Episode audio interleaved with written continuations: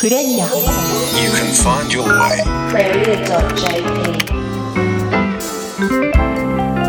クレリア仕事人にドラマあり。こんばんは、小坂誠です。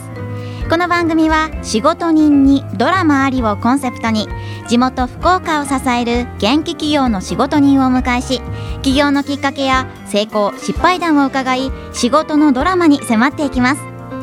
番組では学生や社会人の皆さんからの働き方に関する素朴な疑問・質問もお待ちしています。生きていく上で必要な仕事、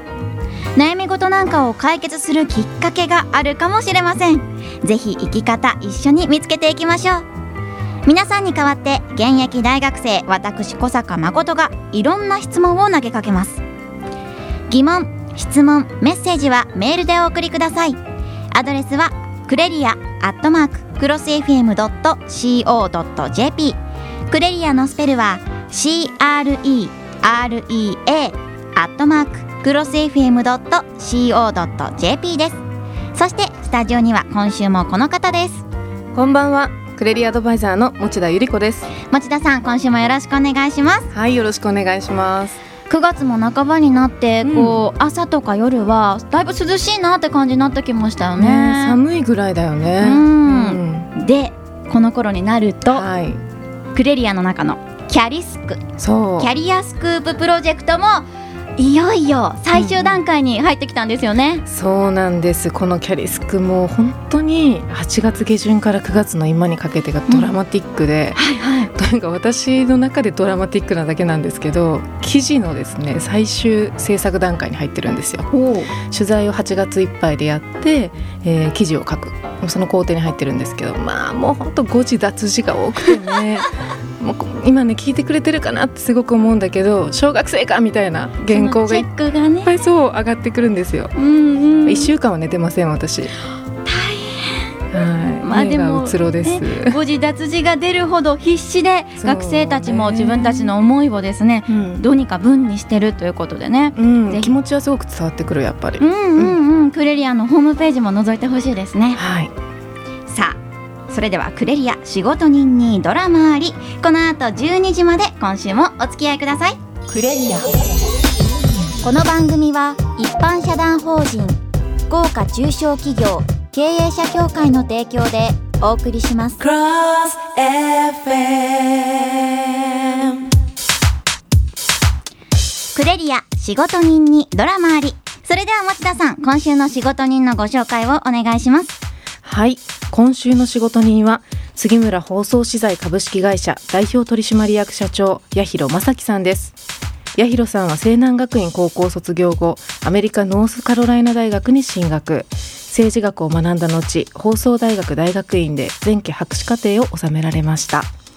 卒業後は地元新聞社に入社、さらに東京に本社のある時事通信社に転職され、記者を経て経営幹部もご経験されたとのことです。現在はその手腕が買われ、杉村放送資材株式会社の代表取締役社長を務められています。段ボール、包装資材、ラベル、シールなどの販売が主な業務となる会社ですが、キーワードは真心を送るお手伝いだということで、どんなお話が伺えるのかとっても楽しみですね。というわけで今週は杉村放送資材株式会社代表取締役の八広正樹さんにお越しいただきました。八広さん、よろしくお願いします。はい、よろしくお願いします。よろしくお願いします。まずかなり初歩的な質問になってしまって申し訳ないのですが、はい、この放送資材って一体どのようなものなんですか？はい、そうですね、あのー、もう一般的に言いますと、うん、もう物を包むもの包む資材と考えていただければいいと思います。えー、弊社ではですね、はい、えー、特に段ボール、うんうん、あと化粧箱ですね、まあ、皆さんあの通信販売でお買い物になって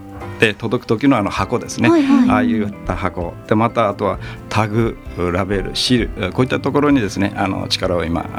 入れております。あ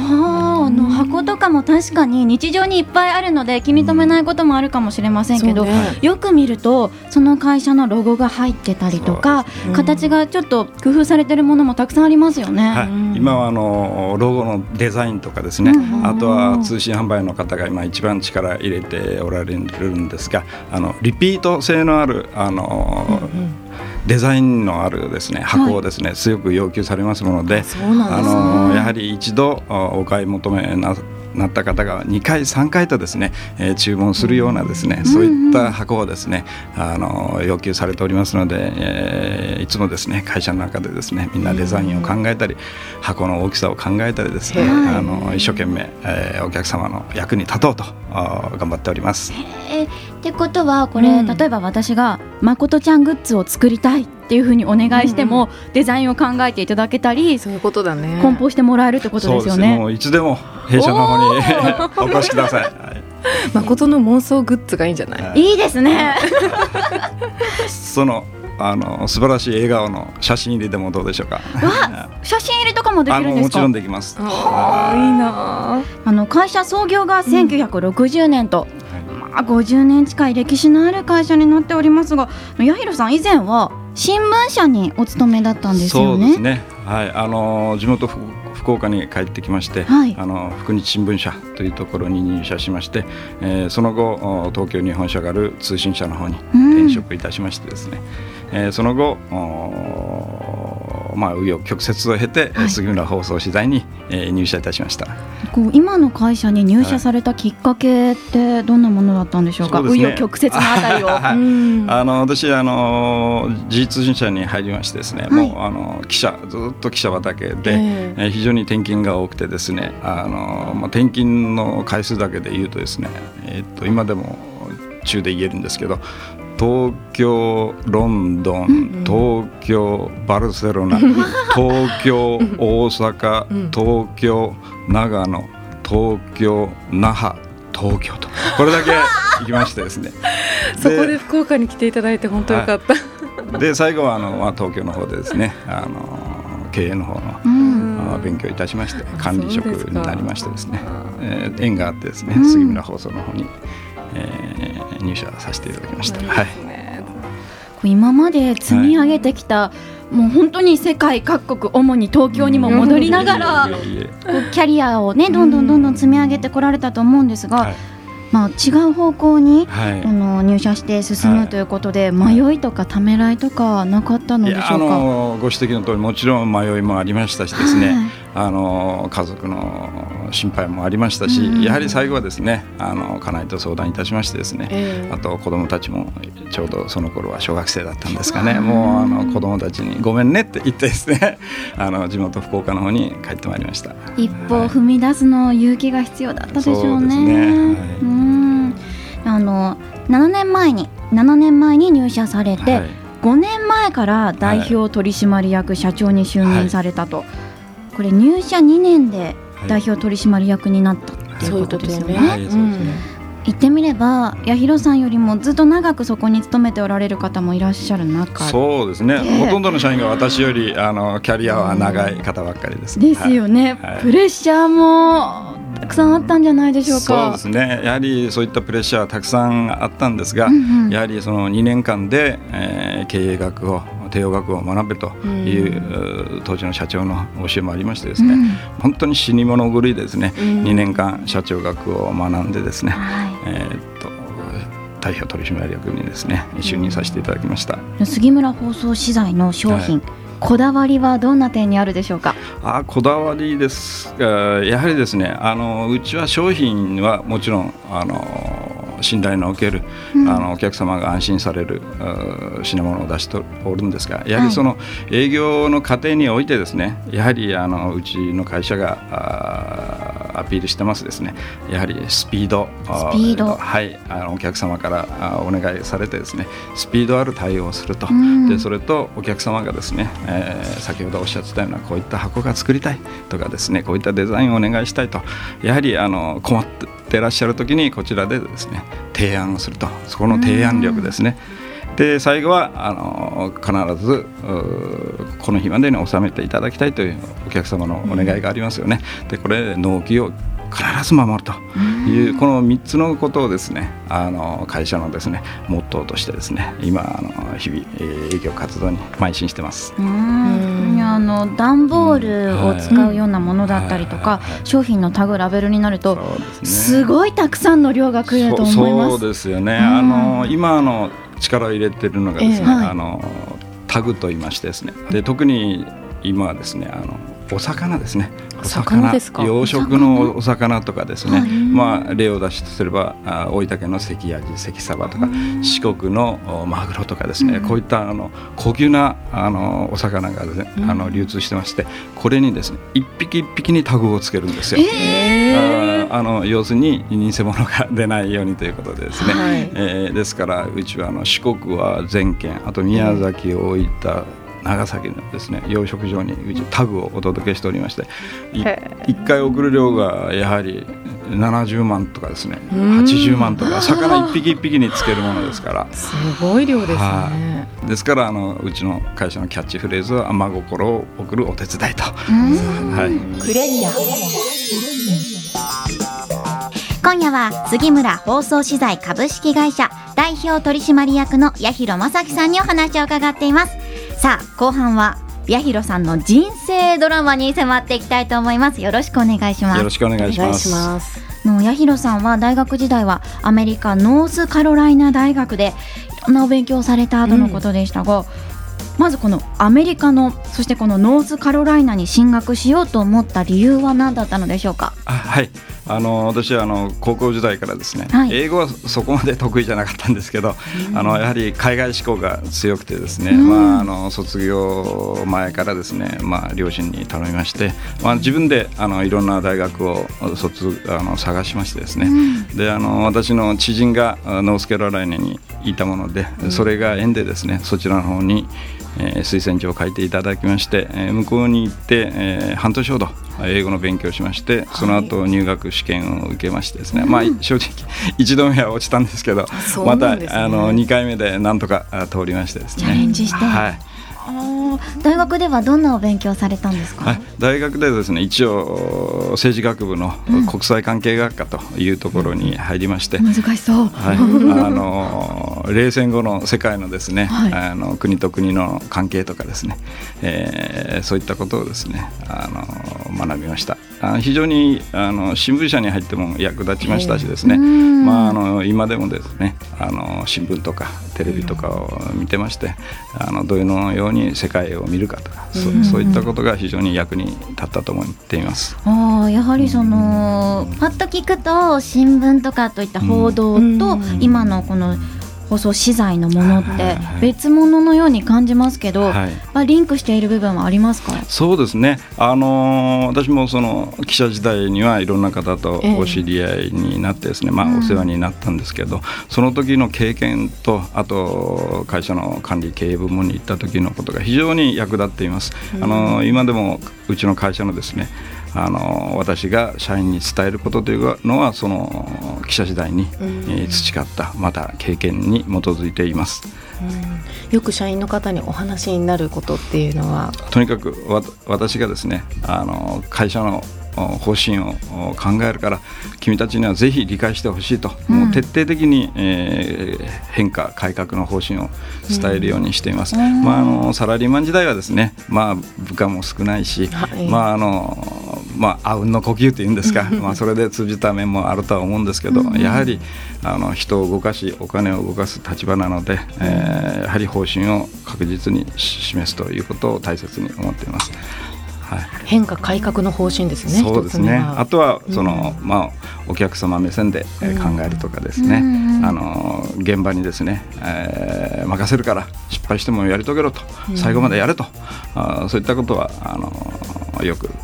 まあ、常々言っています。あとはあの社の方針を確実にですね頭の中に入れ込んでですね、うん、叩き込んであのうち杉村放送資材の社員としてですねあの恥ずかしくない態度を取ってほしいということでね、特に身だしなみとかですね、うん、会話とかですねそういったところにはですねあの、まあ、若い人にとっては口うるさい社長かと思われてるかもしれませんけどそういったところはですね朝礼等でもですね、うん、もう礼儀が一番大切だよと、うん、あそういったことは力説しています。なんか言われるうちが花っていう言葉もある通り、うんね、あの私、まあ、にじゅういっさい、はい、学生の目線からしますと、はいはい、そうやって逐一小さなことでも指導してもらえるっていうのは本当にありがたいですし、うん、ほら見て感じ取りなさいっていう視線の方もいらっしゃると思うんですよね。ただそれよりも、まあ、こう言葉で具体的にこうした方がいい、ああしなさいって言ってもらうのもまた勉強になりますから、はい、私もそう思います。うん、はい、すごく聞いたあの若手の社員さんたちも安心して働ける職場じゃないかなと感じました。 あ, ありがとうございます。八尋さん自身は、はいはい、どんな若者とだったら一緒に働きたいと思いますか？そう、あのー、やはりあのー、うちも昨日今日連日あの会社訪問の学生さんがたくさん来られて、今度はあのじゅうがつとおかには採用試験やるんですが、あの一番若い人たちに今あのお願いしたいことはですね、やっぱり自己主張ですね。もう自分の意見を必ず言えることですね。しかも自分の言葉でですね。そうですね、あの、えー、持田さんのおっしゃる通りです。自分の言葉でですね、言わないとダメですね。何かネットからコピーしてきたようなですねそういうことではなくですね、やっぱり、ね、自分をこうアピールするようなことがあれ一番大切だと思います。やはり発信力がないとですね、えー、あの今の若い人たちはですね、あの私は価値がないと思います。うん、そうですよね。これだけ エスエヌエス も普及して、うん、個人がこう気軽に情報発信できる時代の中で、ね、はい、まあ、人と違っていればいいわけではないんでしょうけど、うん、何を語るかっていうのはすごく問われてきますよね、はいはい、きっと。うん、ですから、あのー、やはり戦後のですね、あの日本の経済復興成長期、えーえー、そういった時代はですね、うん、やはりあの就職活動、新入社員というのは、うん、やはり運動部系のですね、大きな明るい返事をすると、うん、もう先輩から言われたら、うん、もう何でもはいはいという、もう忠誠心が非常に問われた、えー、あの時代だったと思うんですが、うん、私も最近ですね、はい、あのリーマンショック後あたりから、はい、やはり外資系を含めて日本の企業もですね、随分人の採用について考え始めたんじゃないかなと非常に思っています。うん、やはりその自己主張をですね、非常に大切にする時代になったんだ、ね、ではないかと思っています。うん、そうですね、うん、学生さんとかやっぱり面接、うん、就職の面接とかってなると、うん、言いたいけどこれ言ったらやばいかなとかいろいろ考えちゃって言えないと思うんですけど、そこはやっぱり八尋さん的にはしっかりと主張してほしい。うん、そうですね。なるほど。あのー、私も最終面接とか同席するんですが、はいはい、あの緊張してるのは分かるんですよね。うんうん、もう緊張して当たり前ですよね。あのでもその中からですね、自分の言いたいことはですね、あの言葉が詰 ま, 詰まってもですね、あ頭の中にあることを忘れてもですね、すみません思い出しますとそう言ってですね、やはり自分の言いたいことは最後まで主張してですね、あの退席してもらいたいと思いますね。あの面接の場合はですね、あのうちも去年今年ですか、あの就活セミナー行った時もにひゃくにんぐらいの方のエントリーシートをいただいて、今も会社訪問を受け付けてるんですが、あのお礼状とかが来るんですよね。こう大素晴らしい文章ですよね。私が当時の学生時代にこれだけの文章を書いたかといえばちょっと自信がないんですけどもう言葉遣いも丁寧だしですね、もうでところが自分のことになると口ごもってですね、なかなかこう自分の主張ができない。でまた自分の言葉で表すということがちょっと今の若い人たちはですね、苦手じゃないかと思います。あの面接の時もあのノックの仕方とかですね、座り方とかなんかそういったところばっかりあの気になさってですね、私はそういったところは全く見ませんけど、うん、なるほど。はい、就職活動中の方は参考になったんじゃないかなと思います。はい、自己主張ですね。はい、何かこう自己主張をする時のポイントがあれば、はい、ぜひこれをお聞かせいただきたいんですけども。あ、そうですか。それはあの、うん、自分がですね、うん、あのいかに情報を集めてるかということに尽きると思います。うん、あの私はあの情報というのはですね、ものすごくこう力を入れてるんですよ。はい、世界、日本いろんなところのですね、情報をもらってですね、もう自分の視野を広めてですね、勉強に役立ててですね、絶対損はないと思います。うん、伝えたいことをいっぱい自分の中に入れてくるっていうことですね。そうなるとですね、自然と自分の言葉で喋れるようになりますので、ね、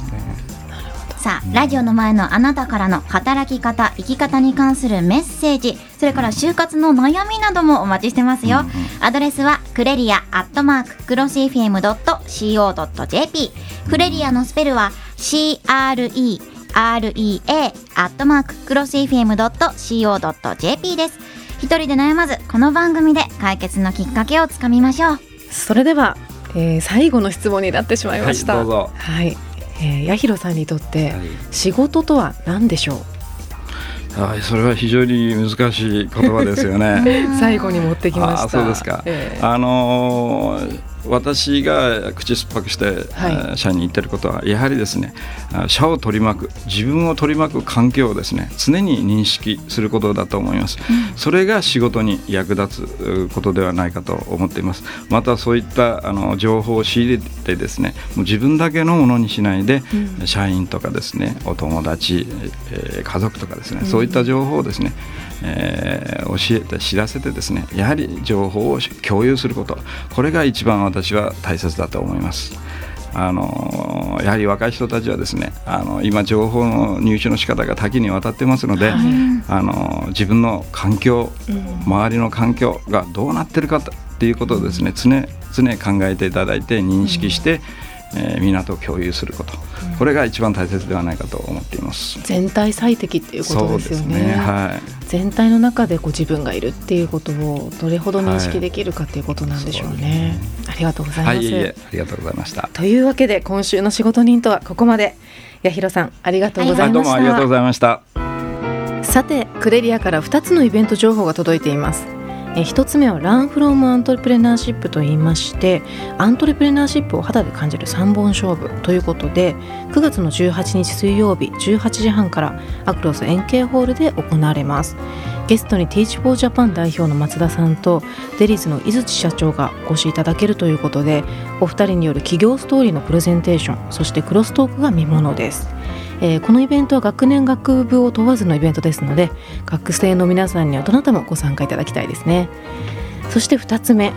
ここで決める合同会社説明会ということで、こちらはじゅうがつここのかじゅうにじさんじゅっぷんから福岡国際会議場で開催されます。来春卒業予定の大学生を対象にひゃくにじゅっしゃを超える地元優良企業が集まっていただけるということで、詳しい情報はクレリアに掲載されると思いますので、ぜひチェックしていただきたいと思います。またもうふたつありました。大学生と社会人が気軽に語り合えるキャリア会や、社長と行く山歩きなどオリジナルのイベントがまだまだ続々と届いているようです。こちらも合わせてチェックしてみてくださいね。今週のクレリア仕事人にドラマあり、いかがでしたか？この番組は毎週福岡の元気企業の仕事人を迎えて、仕事のドラマに迫っていくさんじゅっぷん。来週も木曜夜じゅういちじさんじゅっぷんですが、じゅうがつの放送からは毎週木曜日夜じゅういちじからとなります。さんじゅっぷん繰り上げての放送となるので、より聞きやすくなるのではないかなと思いますので、ぜひ聞いてください。来週は木曜夜じゅういちじさんじゅっぷん、クロス エフエム にチューニングしてください。そして仕事人とのお話はポッドキャストで配信も行っています。クロス エフエム のホームページにアクセスしてポッドキャストをクリックしてください。今週もご案内いただいたのはクレリアアドバイザーの持田由里子でした。そして学生代表小坂誠でした。エンディングテーマは福岡を拠点に活動するさんにん組、チキンナゲッツで怒りをあげろ。それではまた来週、おやすみなさい。この番組は一般社団法人福岡中小企業経営者協会の提供でお送りしました。胸の中のシグナルを誰でもいい、伝えなきゃ不器用だっていい、沈黙のボタンじゃんじゃダメだ、恐れずに怒りあげる